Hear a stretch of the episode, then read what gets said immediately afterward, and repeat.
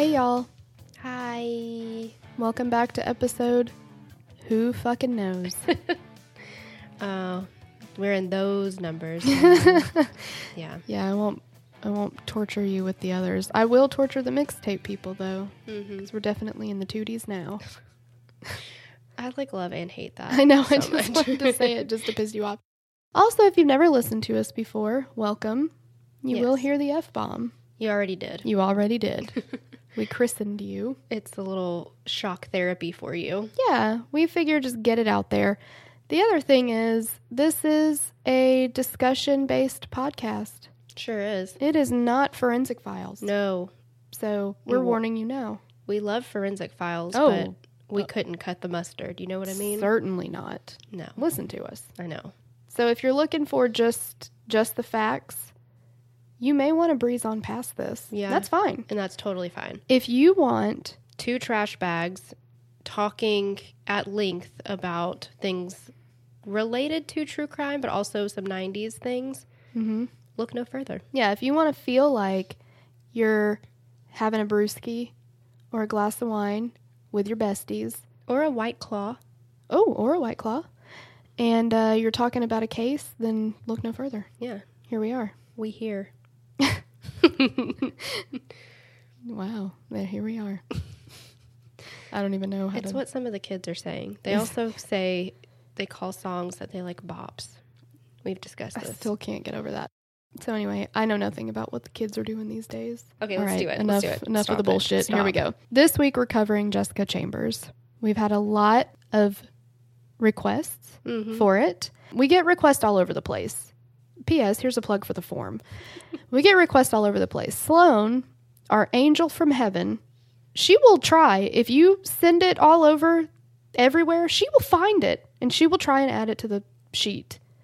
Bless her. What a sweet, God bless sweet her. gift from baby Jesus. I gave up. I couldn't do it anymore. She will try to find it. However, if you put it on the form on our website, we will get it. hmm And by God, we might cover it. Because we have a lot now. We have like the next eight years worth of stuff on there. But Yeah. thank you to Amber Rose and I believe I'm saying this right. I hope Talia. Mm. Both beautiful names. Yes. And if you fill out the form 60% of the time, we will cover it all of the time. Exactly. And 100% of the time, Sloan will see it. hmm And she will remind us. I'd say she's about 115% of the time. Good God, that woman. She's a blessing. Uh, who also researched this case for us. Yay. Thank you. She's a man of many talents. She sure is. Yep. So, without further ado, because now we're 80 minutes into this, Yeah, if you liked the discussion base, you probably don't after this. like, all right, that's about enough fucking discussion, okay? I'm over it. Okay, here we are. On December 6, 2014, emergency services were dispatched to a car fire. When the volunteer firefighters arrived, they found a car that was burned down to the metal. Then they saw a person walking toward them who had been severely burned and was barely alive. Some of the firefighters would later testify that she was walking almost like a zombie, the way her arms were out and the gait of her walk.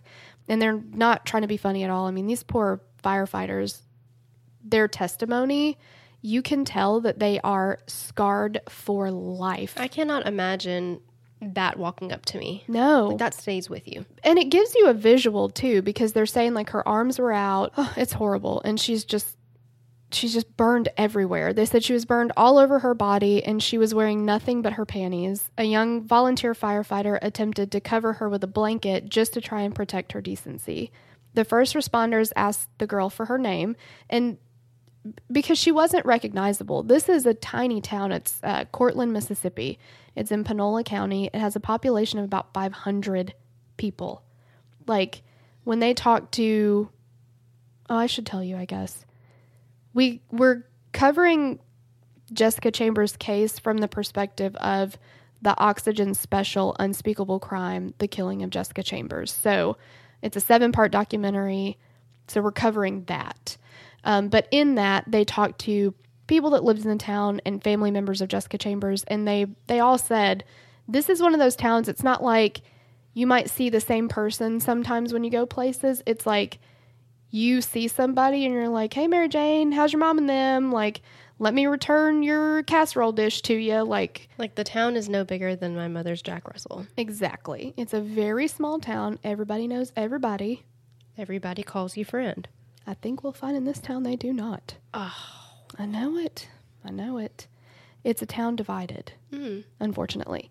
But the point of that is she was so badly burned that nobody recognized her. And then when they asked her her name, even though her lips and her mouth were just completely charred and covered in soot, she told them that her name was Jessica Chambers. And they all knew her. And they were just like, holy shit, this is Jessica Chambers. Like they would not have known it otherwise. It's it's terrible. Mm-mm. Jessica Chambers was at this time a 19-year-old girl with big beautiful blue eyes and blonde hair. She had a huge smile and amazing dimples, all in a tiny body. Jessica was full of life and could be stubborn as a mule, according to her dad. Her mom said that she always did I love you in sign language.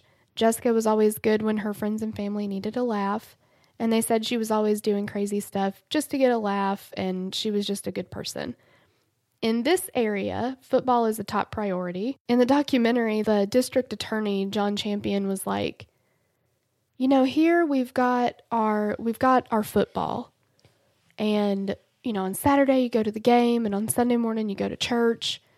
So we've got our football, but we do also have our faith. And I was like, that's such a southern town to like Two big F's. Exactly. But football, Football. was number one. Oh no, yeah. Yeah, it's funny. But they also said that, and I'm going to fuck this stat up, guys. So get ready for that. Thanks for going ahead with it. I know. But just listen, I think you'll see what I'm trying to get at here. They said that like more players from her high school went to the NFL. Here's where I can't remember and you, You, can't remember the most important part of it. Yeah. So it's either in the South or like in the area. I don't know. But more football players went to the NFL from her school than somewhere else. I, I'm not sure what that part was, but it was like, it was a lot of football players. Um, but Jessica was a cheerleader, and so she attended all of those football games. And she was a flyer, which is the ones they throw up in the air. And her dad was always worried they were going to drop her. And he freaked out, he said, every time he watched her cheer, because he said sometimes they did drop her. And he got worried. Well, yeah, I mean, you can't. I feel like when you're, especially when you're learning something new, Yeah, you make mistakes. Everyone makes mistakes. That's true. She loved being a cheerleader. Um, she thought about being a teacher or an author when she grew up, but she really wanted to be a nurse. So that was her plan. Her parents, Lisa and Ben Chambers, divorced when she was just three years old, but they lived within an eighth of a mile from each other. So, again, just kind of illustrating how close in proximity everybody is in this town. Jessica had two older sisters named Ashley and AJ, and an older brother named Alan, and then she had a half sister named Annabelle.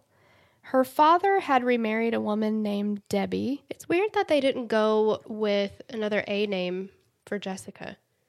It is. Ashley, AJ, and Alan, and Jessica. And Annabelle. Oh, and Annabelle. Yeah. Yeah, that is weird. Even though she was mostly your typical teenager, she'd started to have a harder time at school and was being more rebellious. She decided she didn't want to be a cheerleader anymore, and her dad said that's how he knew something was wrong. When she was 17, her older brother Alan died in a car accident. He was 28 years old. Her family said that Jessica lost part of herself when Alan died, and that was a breaking point for her. She started hanging out with a new group of friends, including known gang members, and after Christmas of her senior year, she dropped out of high school. She had a hard time for a while, but eventually she decided she wanted to be better and turn her life around. In late summer of 2014, Jessica spent a month in Leah's House Christian Rehab for Women. This was a place for women and girls who needed to find their way. Jessica even cleaned up her look, no longer the rolled out of bed and into town look as her aunt described. She got a job, and her whole personality changed. She was proud of herself. It's so sad that it's that summer of 2014, and then we come back to December 6th of 2014, and this is the day that we find this burned car. Um, her mother, Lisa, said that that was a regular day up until the event. Like Jessica went to the store and came back around 12:30 to 1. She got in her pajamas and curled up in their big recliner and she took a nap. Around 4:45 to 5:15 p.m., she got a text or a phone call, her mom can't remember which, and she got up to leave. She told her mom she'd be back to clean her room and she was just going to go get something to eat. Her mom called her a little while later and Jessica told her she'd be back soon and that she loved her. And her mom said she loved her too, and that was the last time that Lisa spoke with Jessica.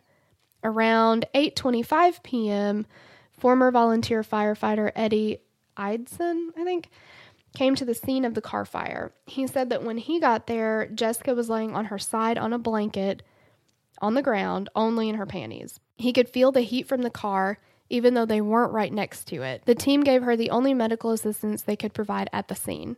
With every breath she took, skin near her nose would go in and out. Oh my gosh. Yeah, it's awful. Her skin was red and it looked like she had charcoal rubbed all over her.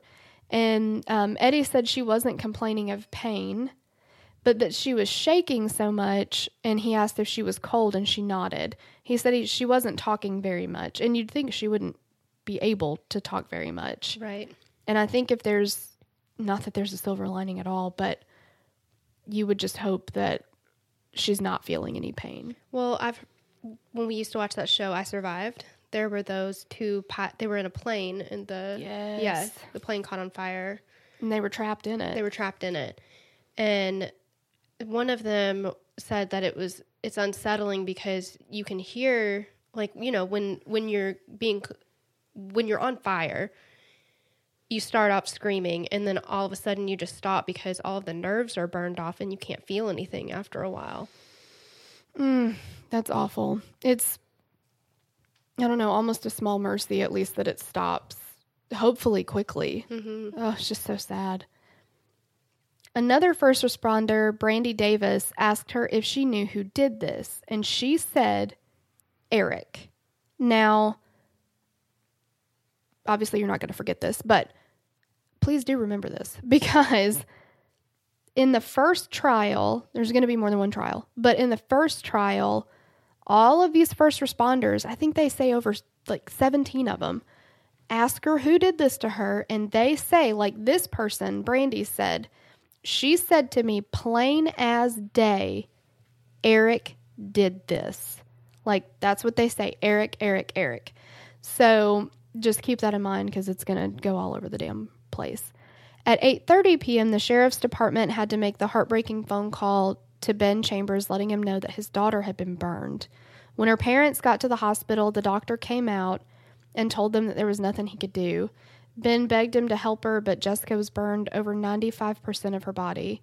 Lisa went back to see Jessica and said that she didn't know what, oh God, she didn't know what these other people saw, but all she saw was her baby girl. Lisa held her daughter's hand and told her it was okay, she could go. Jessica took her last breath with her mother by her side. Jessica's mother said that she feels so much pain and guilt about telling her it was okay, but she knew she couldn't keep her. That is so sad. Isn't it? So sad. But it's almost like she needed her to. I don't know. She needed her to say it was okay or something, you know? Yeah. Okay, so we had to do a little finagling because my um, Because Torella has a heart. my sappy ass couldn't stop crying about it. Okay, we shall persevere, Yes. everybody. Two days after Jessica died, a special task force was set up to investigate the events of the night that led to the murder of Jessica so they could attempt to find the person that did this. The task force consisted of the FBI, the ATF, the DEA, and the local police. wow. Yeah, they like went all out. Well, they kind of went all out. We'll we'll continue. They went most of the way out. Yeah, they went they went some of the way out. They interrogated 30 to 40 suspects that night. And they the police said suspects, they may have meant like question witnesses. I don't know exactly what they meant by that, but because the first responders at the scene stated that they heard Jessica say Eric or Derek. So some of them said they thought she might have said Derek, but a lot of them said like they were just they were dead set that it was either Eric or Derek. Eric did this, Derek did this, like one of the two. The investigators found and interviewed every Eric or Derek in the county, which is I guess kind of not hard to do because you only got 500 to start with, right? So Right. So there's two and a half Erics. right. In one Derek. Mm-hmm. All right, done. So now they said none of them turned out to be credible leads. People in the town were scared to talk about the murder and the investigation because the person or persons who did this was still around them. And unfortunately, we live in a time where everything is public knowledge on social media.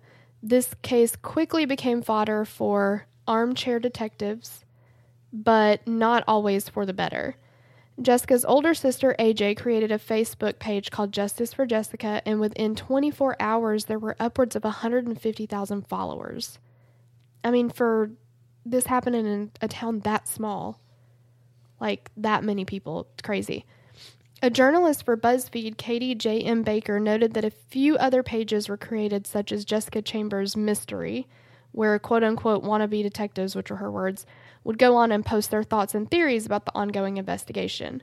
Rumors started flying that the murder was gang related and or drug related.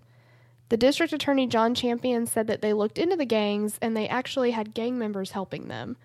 Jessica was friends with some gang members, but she was not a member of any gangs, and despite there being no indication that this was race related, in the public eye, this was a race war. Anyone who knew Jessica knew that she didn't care about race. Jessica loved everyone and would actually be angry at the separation that happened in the aftermath of her death. Rumors developed about her previous boyfriend, Brian Rudd, but he was alibied early. Then they looked into her most recent boyfriend, Travis Sanford, who Lisa Chambers says, which is her mom, to the best of her knowledge, Jessica was dating when she died. However, Travis was in jail at the time of the murder. Ben Chambers also became a suspect early on because, as we all know, police are going to look into family relationships first and then ideally work their way out. Uh, plus, Ben had a little bit of a seedy past involving drug addictions and a two year prison stay in 2004 for possession of methamphetamine. Oh. For possession of methamphetamines and intent to manufacture. Was it methamphetamines? what was it? That is a very particular strain that you can find only in Panola County. Methamphetamines.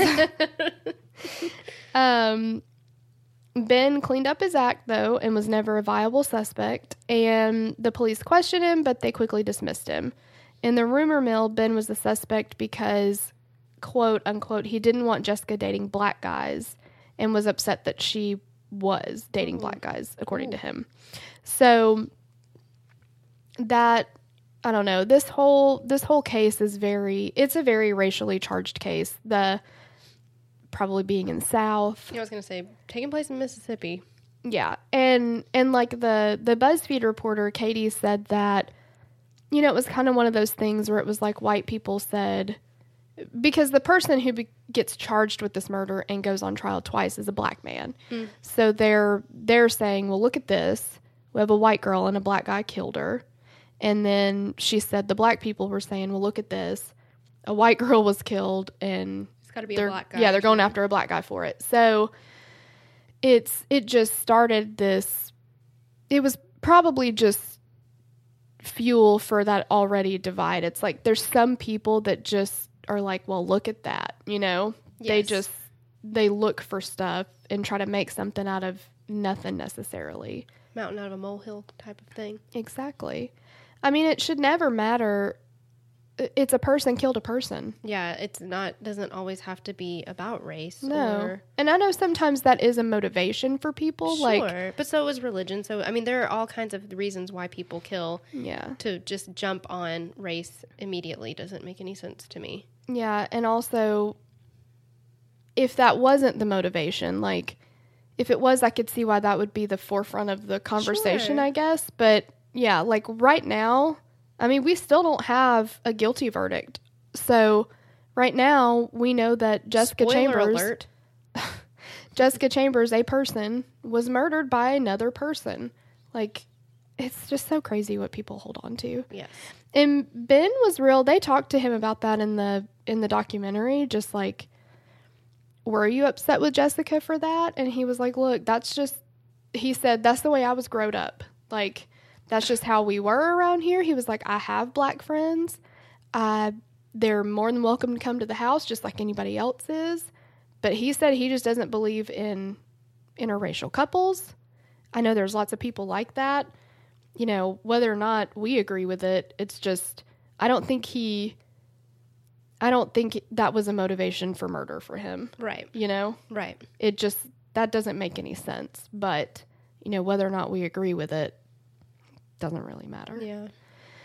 So the internet called Lisa a drug addict and basically called everyone in Jessica's life a suspect. I mean, people people got really really crazy on the internet with this case and were like digging into the lives of people around Jessica and and I understand to some degree obviously people need to be vetted and things like that, but like the BuzzFeed reporter talked to somebody who was really active on one of these groups, and I don't know that he really understood what her interview was about. It was almost like he thought she was like, "Wow, you're doing all this investigating and all this stuff," but she was asking him questions like, "Is this something you do a lot? Like you live in where?" And he's like, "I don't know, Massachusetts or something," and she's like. Do you often investigate cases that you've never been to the location? You're not in the city. You don't know anybody there. Like, where are you getting this information? He's like, well, it's stuff I find online. And it's like, Fake news, man. Like, she was, you know, asking him questions about it. And he's like, I don't know. I just like dig this shit up online or whatever. And then I ruin people's lives with it. Like, I watched a few episodes of Murder She Wrote. yeah. It's like, I mean, there are some people that literally like have had their lives ruined by people spreading rumors about them and stuff. And I don't know. It's crazy. The saddest thing is, in the day and age that we live in, nothing has to be true. It just has to be hurled, just just put out there, and that's uh, uh, all it takes to ruin your entire life. Like, I'll tell you what, just today, before we started recording, I'm not going to repeat the fact that I quoted to you. I read something somewhere and I was like, Tori, did you know that? Blah, blah, blah. And she's like, oh my God, I did not know that. And I was like, let me verify. Let me find where I found it. And I Googled it and it was not true. and I don't know where I saw it, but I was like, good God. you made it up in your own mind. I saw it somewhere, read it in a book. But it's kind of scary, right? Like we see so much information. Maybe I combined something I saw, you know, like you Right. read 47 articles in a day and you're like, you know, I get them confused or what I don't know what I did, but like stuff gets posted and that does not mean it's fact. That's just all there is to it. Like Mhm. y- Facebook should not be your main source of news No, but also Neither should, Fox. CNN or Fo- you know like should it's all scary like Yeah. it's all scary it's you know there's a hidden agenda guys Let's get back to it though. Yeah so then people started saying maybe it was just a car wreck and that her car had run up the embankment and it was since it was an older car it just burst into flames and all the investigations showed that this was not what happened there were no markings on the ground from tires or on the fence or on the car rumors of a drug dealer who was angry over drugs killed Jessica and others that Jessica was an informant for the police and was snitching. That one was fueled by the fact that Ben worked for the sheriff's department as a mechanic. So then people started saying that maybe the the gang members and stuff that she knew or like th- people were saying that she was selling drugs and all this stuff and that since her dad worked for the sheriff's department that somebody killed her because they thought she was going to tell her dad stuff and that he was going to report it back to the police and all these things Oh, it's a lot of stretching like tangled web of Yeah. things. if she is selling drugs and her dad works for the sheriff's department do you think she's going to tell her dad like hey dad i'm going to go like sell some drugs i'll be back later like Right. no, she's going to be like, I'm going to go get my toenails painted. like, she's not going to say that. So I don't know. Go get a flurry. Yeah, doesn't make any sense. Mm-mm. Over 150 people are interviewed, and no lead really went anywhere. The gas station that Jessica went to that night did have surveillance footage. So this is the M&M convenience store. The owner of the store turned over the tape to the police the next day in order to help the investigation.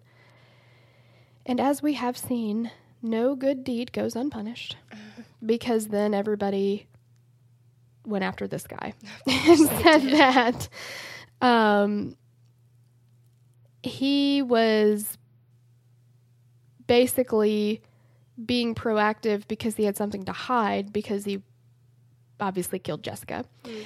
And he was super young, like in his 20s. His Facebook photos became something that people pointed to as evidence. He had pictures of himself with guns, and they said his photos showed him living the thug life. Okay. Yeah. There was a clip of him being interviewed on the news, and he was asked, Are you in a gang? To which he said an emphatic no. And it eventually became so disruptive to his life that he chose to leave town even after he was cleared by police. So, like, even the people there hearing, like, the police say, He's been cleared, he's not a suspect, we have no interest in him as a suspect whatsoever. People were like, Well, he fucking did it. Yeah, they still gave him a hard ass time. Yeah, and he was like, Okay, well, I'm just gonna leave then. Like, That is so terrible. yeah, this is the kind of stuff. Like, I feel like there's so many things that can can look suspicious later, even if there's not a reason that it should be. Right. Like, just uh, and somebody in the South who has guns, That's damn near everybody. like throw a rock, you're gonna hit somebody with a gun. Yeah. Like, I don't know if everybody takes pictures with them, but if if guys are in a hunting or whatever, they'll take pictures. When when you were 20, what kind of photos were you taking? Drunk as hell. Not your best moment, right? I mean, we can give him a pass. Yeah. He wasn't making good choices, but everybody makes bad choices when they're 20. The day that he did turn over the surveillance footage, the police reviewed the tape thoroughly and they wanted to identify everybody who was at the convenience store that night. And then they ended up bringing in every single person on the video.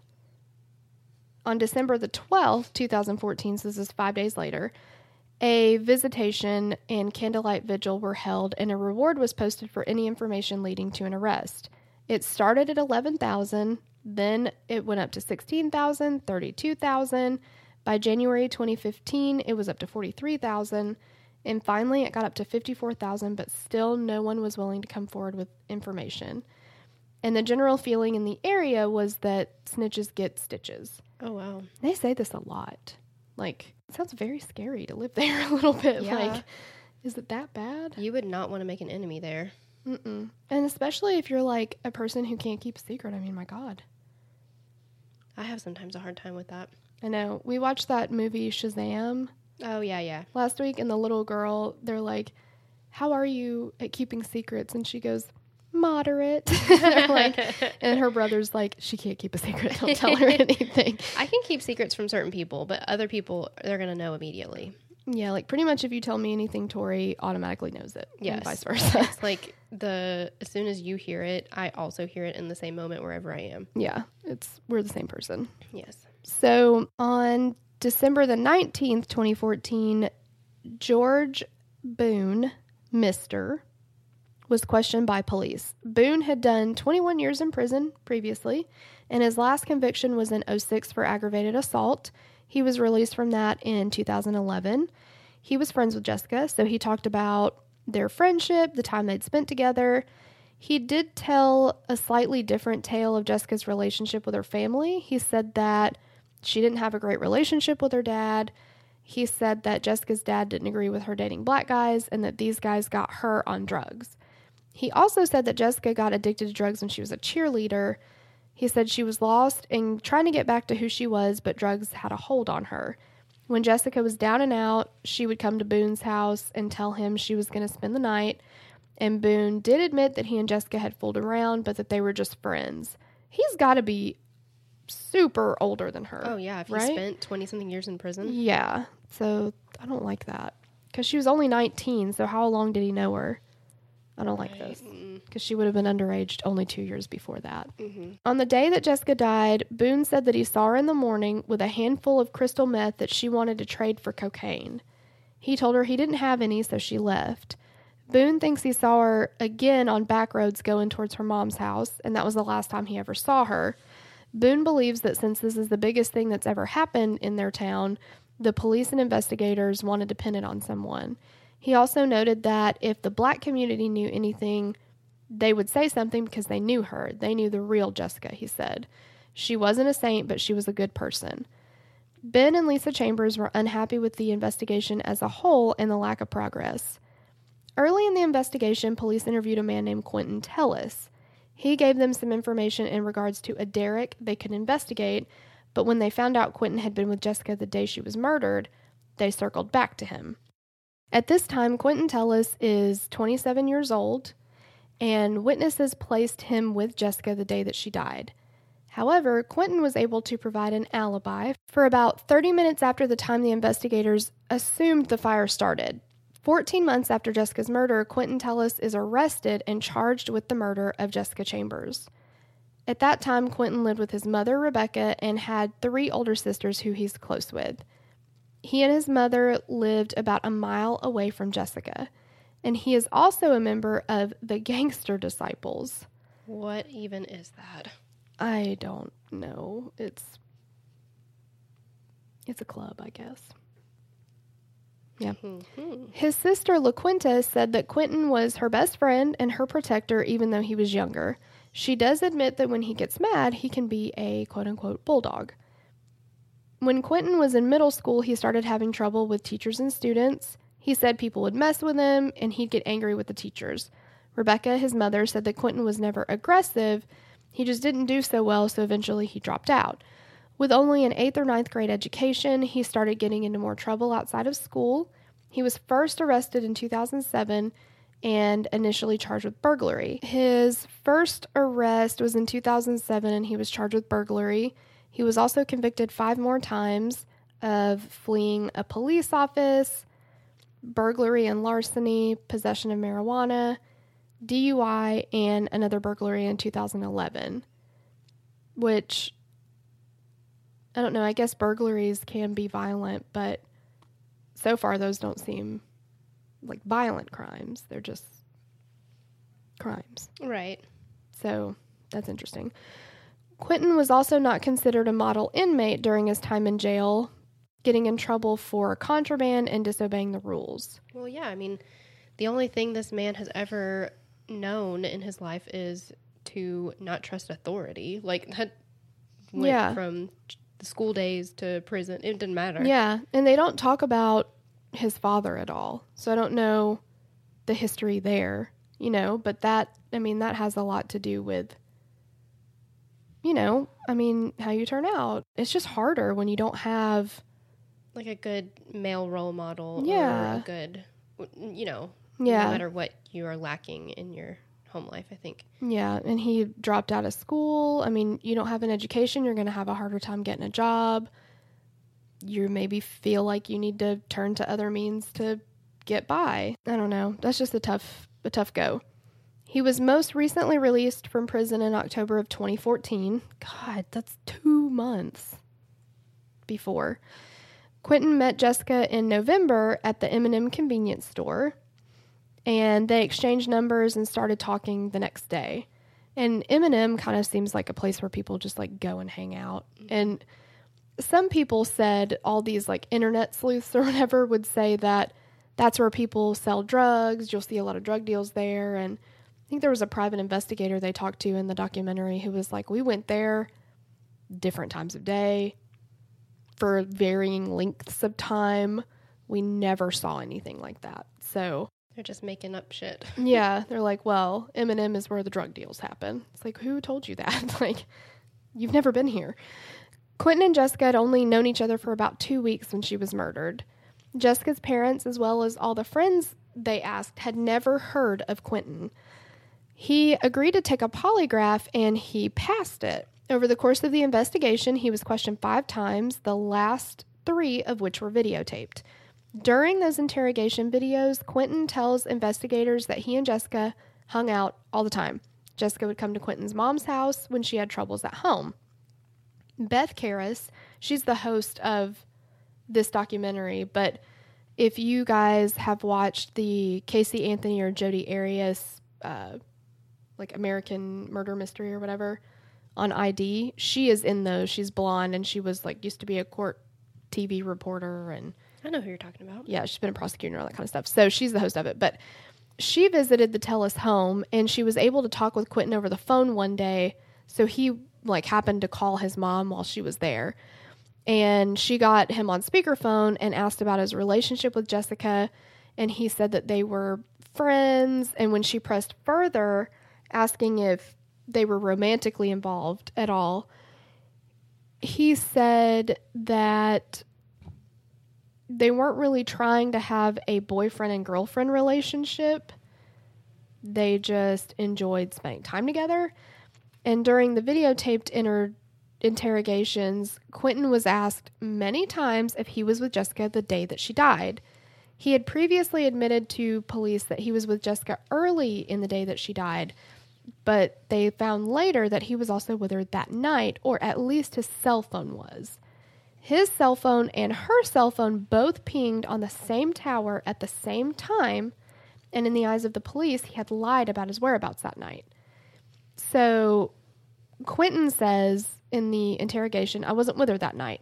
And the investigator says, Really? And Quinton says, Really? And he raises his right hand like he's swearing. And the investigator says, Are you being honest with me about that? You promised to God? And Quinton says, Right hand to God. And the investigator says, Right hand to your mama's life. And Quinton says, Right hand on my mama. I was not with her that night. Rebecca was brought in, and the police tell her basically to just try and get him to plead guilty, which, I mean, if you're going to say, I think he knows more maybe than what he's letting on, or I feel, or he hasn't maybe been completely honest with us. Can you convince him to tell us the truth? But just to be like, get him to admit that he killed her, that feels leading mm-hmm. a little bit to me. When she walks in the interrogation room, she sat in front of Quinton and she was talking to him quietly. And she said, They told me all these stories. Did you do it? Don't lie to me. And he was adamant. He said, I'm telling the truth. I didn't do it. His mom told him that the police were going to charge him with murder. And Quinton told her that he didn't do it, that he drove her car to the liquor store once, but that was it. He repeated that he didn't kill her. At the end of his time with his mom, he stood up, helped his mom stood up, and gave her a big hug. And according to experts hired by the prosecution, Jessica and Quinton's cell phone data placed them in close proximity the day that she was set on fire, and they considered that a break in the case. So they're they're hinging everything on the fact that they believe that their cell phones were close together. Everything. As soon as they had confirmation about the cell data, the investigators went looking for Quinton, but they couldn't find him. They found out that he was in jail in Louisiana as of August 2015. So now we have to talk about another young woman. Ming Chen Mandy Hsiao was a 34 year old foreign exchange student from Taiwan. According to police, neighbors of Mandy called to report a foul odor and when they went to the apartment on August 8, 2015, they found Mandy murdered. The ADA at the time in Louisiana noted that there were superficial puncture wounds to her neck and chest area that seemed to suggest torture. This was only eight months after Jessica's murder, and Quinton Tellis was living near Mandy. According to a neighbor, Quinton was at Mandy's apartment about two weeks before her body was found. The neighbor ran into him at the bottom of the stairs, where Quinton asked a bunch of questions about Mandy, where was she? When did she see her last? The neighbor remembers this encounter vividly because she was so creeped out about it. Louisiana authorities also used cell records to place Quinton within 200 feet of Mandy's apartment on the night she was murdered. Quinton was quick to provide alibis that ended up not panning out. However, on August 18, 2015, Quinton was caught on ATM camera using Mandy's debit card. Oh let's see, the last person that used a debit card that we talked about was mm-hmm. Israel Keys. Mm-hmm. And we know what he did. Yes, we do. So this isn't looking good. Quinton was arrested and booked for unauthorized use of a debit card. And unfortunately, at that time, they didn't have enough evidence to charge him with murder because there was no DNA or physical evidence in Mandy's apartment, but he obviously was not ruled out as a suspect. He pled guilty to the unauthorized use of a debit card and he got 10 years in jail for that. When the DA in Mississippi discovered this, they went to Louisiana to talk to Quinton Tellis. So this began the first of those three recorded interrogations, and this was in the jail in Monroe, Louisiana. During one of the interviews, DA um, Champion, John Champion, tells Quinton that it's time to tell the truth. He said that the evidence they have in the Jessica Chambers case was enough for him to feel comfortable going forward to trial. And Champion continued to tell Quinton that the decisions you make from here on forward have the potential to affect the rest of your life. But Quinton remained steady. He said, I have no reason to lie to you, and that's the God's honest truth. I'm telling the truth. And the investigator said, You'd rather go to court and let a jury decide? And he said, I told the truth. I didn't kill Jessica. It ain't even in my heart to kill anybody. Hmm. I have a lot of questions about why do you have Mandy's debit card? She's dead. Mm-hmm. Beth Karas asked Quinton in a phone call if he killed Jessica. He said, No, ma'am. She said, Well, what about Mandy? He said, No, ma'am. He told her that he felt like he was just in the wrong place at the wrong time, and he said it was bad luck for certain. What? Wrong place, wrong time, wrong credit card or debit card? Like, I don't, I mean, there's no denying that. That's just a fact that he had her debit card. Yeah, so how did you get it? Right. Why were you using it when you knew it wasn't yours? And also, it's a really big coincidence that it happened to be somebody who was murdered, probably for the PIN number for their debit card. Right. like that and i mean this is kind of like the staircase remember you know that whole thing but the fact that his wife was killed by falling down the stairs or she died you know he says she wasn't killed but and then we find out that his friend what was it elizabeth ratliff was that her name Mm-hmm. had died what 20 something years before that Same exact way. same exact way.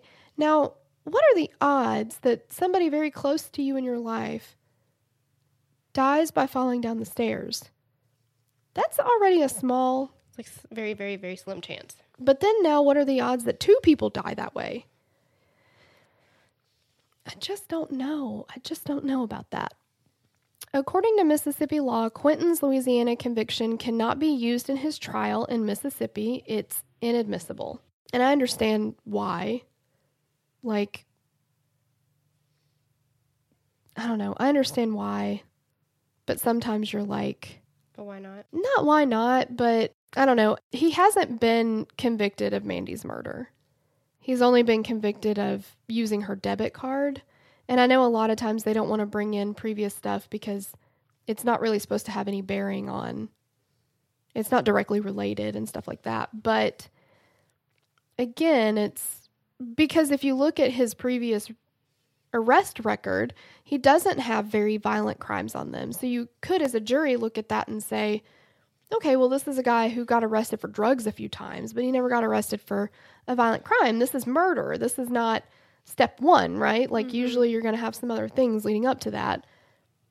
But then we've got now another possible murder, and he's heavily involved in it, if not the murderer. Yeah.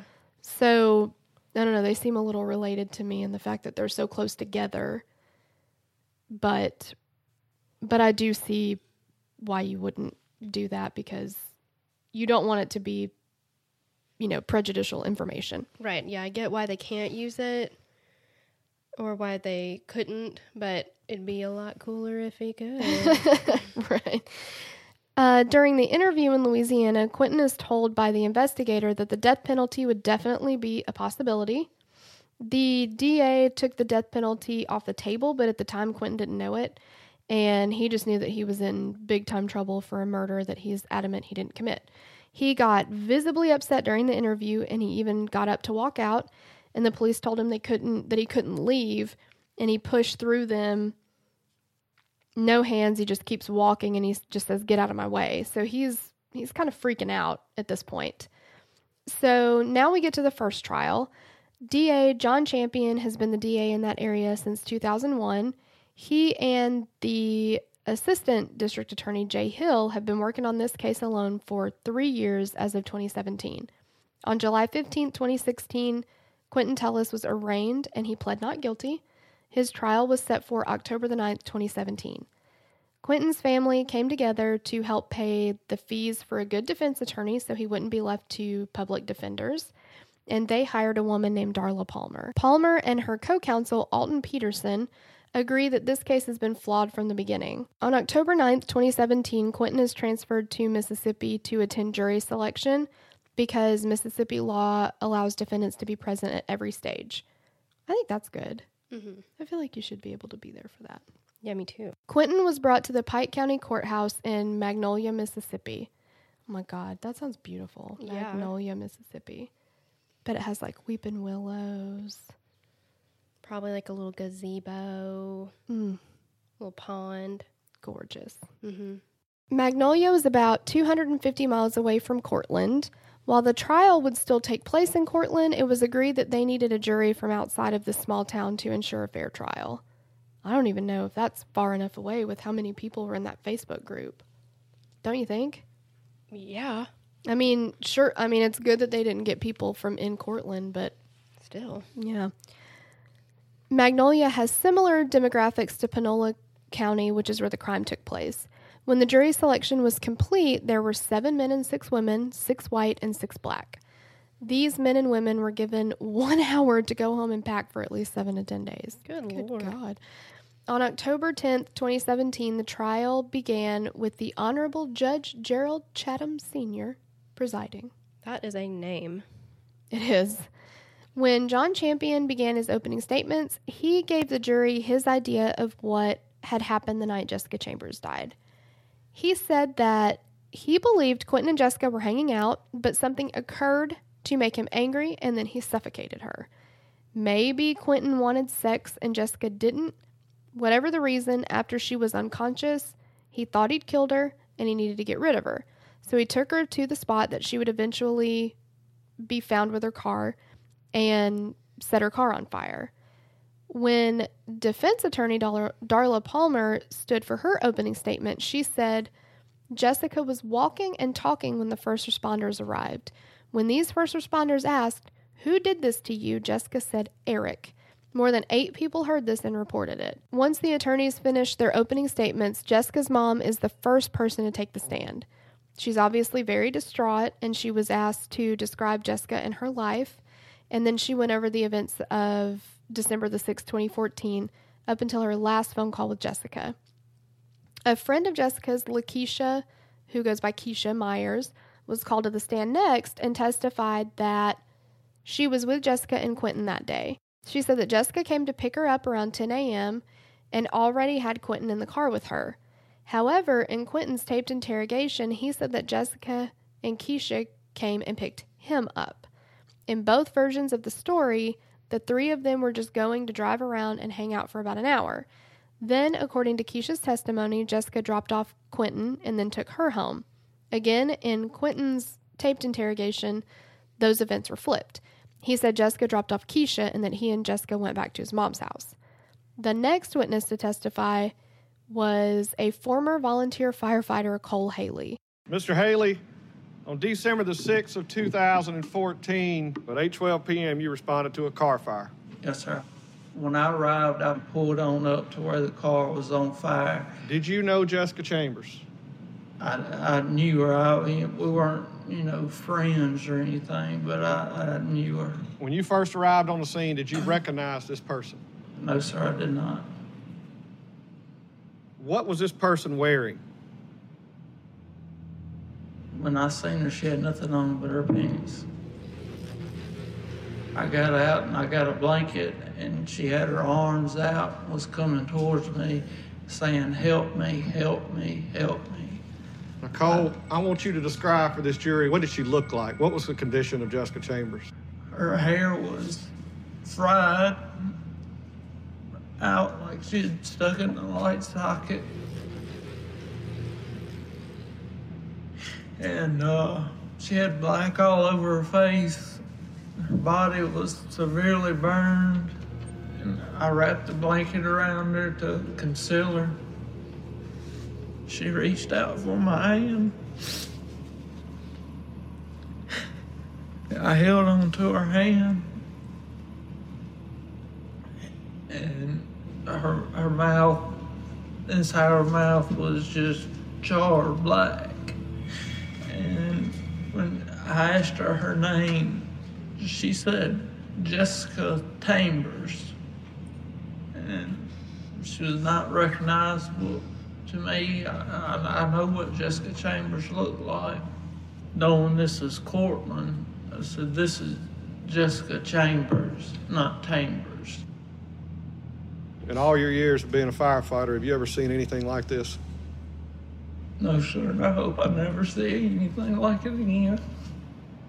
When Cole asked his final, or when Cole was asked his final question by the prosecution, Are you still on the fire department? He replied, No. And Ben Chambers later said that that whole ordeal really messed with Cole. He said that he's been in therapy since then, and he was pretty young when that happened. And he said that he was, Cole was a good kid. He'd always wanted to be a firefighter and help people, but that event scarred him so badly he couldn't continue. And his testimony was really emotional. Like, it was so sad. During the trial, multiple witnesses were put on the stand to describe the scene and Jessica the Night of the Fire. A lot of people testified that she walked out of the woods like a zombie. A lot of people used that analogy. Um, some of them even referred to The Walking Dead. They said it was like a scene out of The Walking Dead. Wow.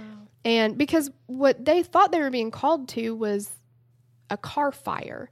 Nobody knew when they got there that there was a person on fire or that somebody had been burned. Um, at least two of the first responders who testified noticed a suspicious man hanging around the crime scene during all the commotion. He was described by one man as a middle aged black man with a blue shirt on.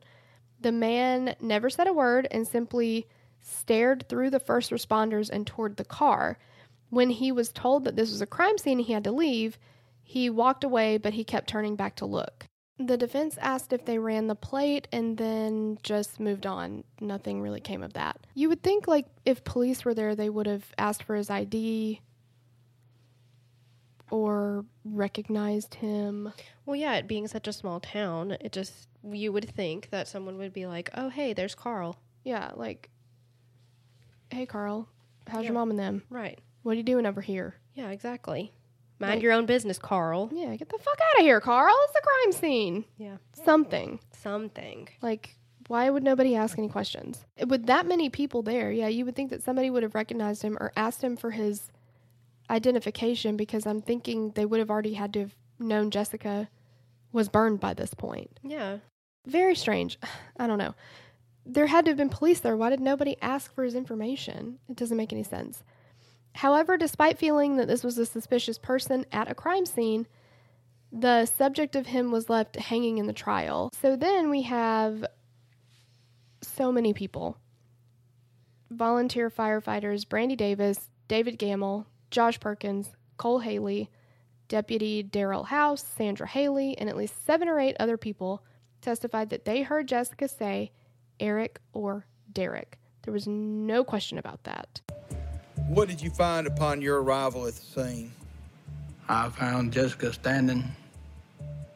I asked her her name, and she replied, Jessica. I asked, Who did this to you? She replied, Eric. From what I could hear, it sounded like she said Eric. I asked her who did this to you, and she said Eric. I've got 15 to 17 witnesses that all heard her say something akin to Derek or Eric. And I think that if we can overcome that. I said, honey, I bent down. I said, honey, who did this to you? And all I heard was Eric.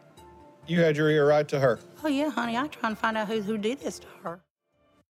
There's just so many people that that they really it they weren't like I thought I heard. They were like, no, she said Eric or Derek. Like mm-hmm. that's all there was to it. And that's something that you told us to remember from earlier, correct, Amundo? Correct, Mundo. So this is the first trial. All these people are like, nope, for sure. She said Eric or Derek. Now that's gonna change a little bit in the second trial. Hmm. After the parade of first responders that were called to testify to the Eric or Derek statement, the prosecution began calling. I did it again. Why can't I say that word? It's a really Began calling. yeah, it's a really hard word. Becan. The prosecution began calling medical personnel that worked on Jessica in the hospital. So, what they have to do is they have to overcome the fact that everybody said Eric or Derek did it because it doesn't sound like Quentin tell us at all. Not even close. So, now they're going to be bringing in medical professionals to say, but look at her injuries. So we have Dr. William Hickerson, the medical director at Regional 1 Burn Center, and he testified that Jessica was burned over 95% of her total body surface area, that a majority of the burns were deep dermal or third degree burns. I Cannot imagine. He explained that a first degree burn is like a sunburn, but a third degree burn goes all the way through the skin with no chance of survival or regeneration of that tissue. Dr. Hickerson also testified that the first responders who described Jessica moving like a zombie were probably correct because her skin would have been leathery and it wouldn't have moved normally, that her facial expressions would have been non existent. And when asked by the prosecution if a person with these injuries to their lips and mouth would have difficulty speaking, Dr. Hickerson was adamant that without a doubt, it would be very difficult and Jessica would not be able to enunciate properly. The defense said, okay, you say it's difficult, that doesn't mean it's impossible. Maybe she lost function between the scene and the burn unit. And she did. I mean, by the time she got to the burn unit, she was pretty much in a coma. Like they life flighted her, but she wasn't responsive anymore. Mm-hmm. The defense says 10 to 15 people heard her speak, and they said they heard Eric or Derek. And Darla Palmer said, basically, with all due respect, Dr. Hickerson, you can't say with 100% certainty that she didn't say Eric or Derek because you weren't there. Mm-hmm. So she's poking holes. Well, and I mean, I'm not an expert on anything, but Eric, Derek might be harder because you need, you use more, you know, right. like There's another your tongue and yeah. yeah. But Eric is not the hardest word to say without can- using your mouth very much. Yeah, you know? can almost say it. You could almost say it without movement, really. Mm-hmm. So, you know, if she had to say like O'Shaughnessy, Yeah, that would be tough. it'd be tough. Or our three year old is learning, you know, he does the three year old thing where instead of L's, he does like, you know, W's or whatever. So he's like, we're trying to get him to like, you know, we're like, l, l, l. And he's like, Mom, can you say l, l, l, wowie pop? like, I'm like, well, you got to use it in the word though. but like, so yeah, there's, you know, all these different ways that obviously you use your mouth to make sounds and it's it's a lot of stuff but eric you don't have to use quite as much i mean if you're going to super enunciate it Sure. but you could just kind of like eh, eck, Mm-hmm. Blip, blip. blip. sorry That's enough of that. that's enough the medical examiner who performed Jessica's autopsy testified that the cause of death was marked as soot and smoke inhalation and dermal injuries. The manner of death was ruled as a homicide. There was no blunt force trauma to Jessica's body, but a toxicology report did find the presence of marijuana, which is like, duh. She's a teenager. Mm-hmm. So I don't think that tells you anything one way or the other. But they don't say anything about any other drugs. Right. Any handfuls of methamphetamines. What? How, how did you say it? I don't even metham Phantonemines. methamphetamines. Yeah. I don't know. But yeah, there's nothing else in her system. And Boone was talking about that she was on the hunt for all kinds of stuff. It seemed like Well, Boone can blow it out his ass. basically. Yeah, I think Boone was High on eth- methamphetamines. wandered in here high on ecstasy. the prosecution called the FBI agent who questioned Quinton at his home and asked him about his visit. That agent claimed that while he was there, Quinton told him about the five gallon gas can he had in his shed. And they kind of made, they almost made like, well, and did you know that he did have a five gallon gas can in his shed? And it's like, well, duh. So does everybody else in the country. Like, no shit. yeah, like maybe not in a city, but like there are some people who, I don't know, in New York City, you don't even drive a car. But Mhm. like, what if your car breaks down? People have gas cans for that. But also, like, how are you going to get your weed eater to start? Yeah. You want your yard to look like shit? No, you, need a gas not. can. Exactly. So I don't know. They make a big deal about that, but it's like, okay, you have a gas can too, I'm sure. Mm-hmm. like, he did ask Quinton about his relationship with Jessica, and he would eventually tell him that he did have sex with Jessica in her car's passenger seat with the seat leaned back. And that is a small detail that will come up later, so file that one away. It was also during his testimony that it was revealed that the day after Jessica died, Quinton deleted all of his communication with her and her contact in his cell phone. That is so weird. It's weird, especially if you were supposed to be really good friends with her. Or I don't know, I guess they'd known each other for two weeks, but he said they hung out every day for two weeks. Like, if you hung out with somebody every single day, like even if you just met them, if it was somebody you were romantically interested in or just friends with, and you find out they died, were burned alive basically, you're just going to be like, Erase Done. all- yeah, yeah, like nice knowing you. That's that's weird. it is. Later, when Beth Karas asked him why he deleted Jessica's information from his phone, he said, I wasn't scared, but like after we found out that uh, who it was and stuff, who it was that died there, I mean, I just deleted my the contact with her because I mean, I didn't want to have a deceased person uh, information in my phone with a number in my phone that's just gonna no longer be used. like, are you that concerned that you have an unused contact in your phone? Like, I only keep contacts that I know I'm going to talk to in the next 72 hours. It's just so ridiculous. I have so many contacts in my phone of people that I probably met once drunkenly in a bathroom. Never gonna call them, never gonna text them, and yet they're still in there. Yeah.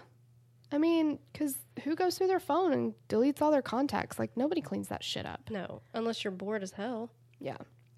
Or unless you're one of those people on Facebook that's like, I'm going to see who responds to this and then I'm deleting everybody else. Like, if you're a real friend or whatever. Like, Oh, so silly. it just seems so weird. Like, why would you do that? Especially the way that she died. Why would you do that? And directly after she, you know, like that doesn't. I mean, I can understand if they had a falling out yeah. two weeks before that. Right, but the day after she dies, that is it's super weird. I mean, it doesn't it does not mean that he murdered her. No, but it doesn't look real good. It doesn't look good. No. So, Come on, Quinton. I know. This is going to bring us to day 3 of this trial, and this is where we're going to hit the pause button because we're, you know, we're at about an hour. I think this is going to be a two-parter. It looked like it might be 3 before, but I think it's just going to be 2. We're So, full steam ahead here. So we are. And just got to tell you guys, we do not have part two recorded. So, sorry. yeah, it's going to be coming out whenever. I mean, I don't know. If you're a Patreon, we're going to get it like ASAP. Yes, But that's the best we can do for now. So, sorry about it. Sorry. But uh, we'll get to the rest of the trial and then the second trial next episode. Yes. Yeah. Thanks for listening, and we will catch you next episode. Bye. Bye. Also, my friend Lauren, hi Lauren, texted me today and said that she missed the VMAs, Oh, which no. I didn't know was even still a thing, and that she wanted to go back and watch the Shawn Mendes performance because it was steamy with his girlfriend. And I was like, what the fuck is a Shawn Mendes? Yeah. She was like, he's this like super like hottie 20 year old singer. Oh, he did a Calvin Klein ad. Woof. Delicious. Like, Marky Mark Delicious? Pretty fucking close. I'm gonna look it up. Really? Mm-hmm. Yeah, I if you guys don't follow us on Instagram, Tori posted a fantastic Marky Mark. Actually, Instagram said it's performing better than 89% of our other posts.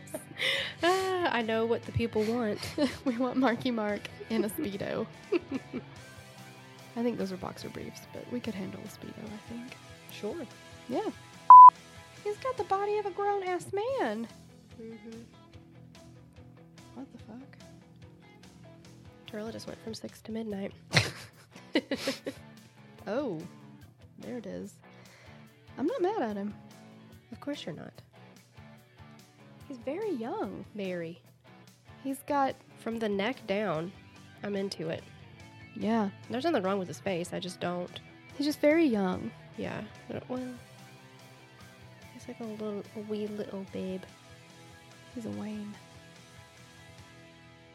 W A I N. Oh, Like Derry Girls. I was thinking Letterkenny. Like, Oh, he's a Wayne. no, it's not. Now that's that's a body I can get behind too. I love when Glenn wine the way he says it. It's so funny. Oh man. Get in on the conversation on Facebook and Instagram at Killer Queens Podcast and join our Facebook discussion group at Killer Queens Podcast where we discuss cases covered on the show and all things 90s. If you want to submit a case to be covered on the show, visit www.killerqueenspodcast.com slash case submission and complete the form. If we cover the case, we'll even give you a shout out on the show. Killer Queens is researched, mixed, and mastered by our own damn selves. The theme song for the show is created and composed by Stephen Toby. You can find more of Stephen's work on SoundCloud. And our logo was created by Sloan Williams of Sophisticated Crayon. You can find more of her work on Etsy. Lilas!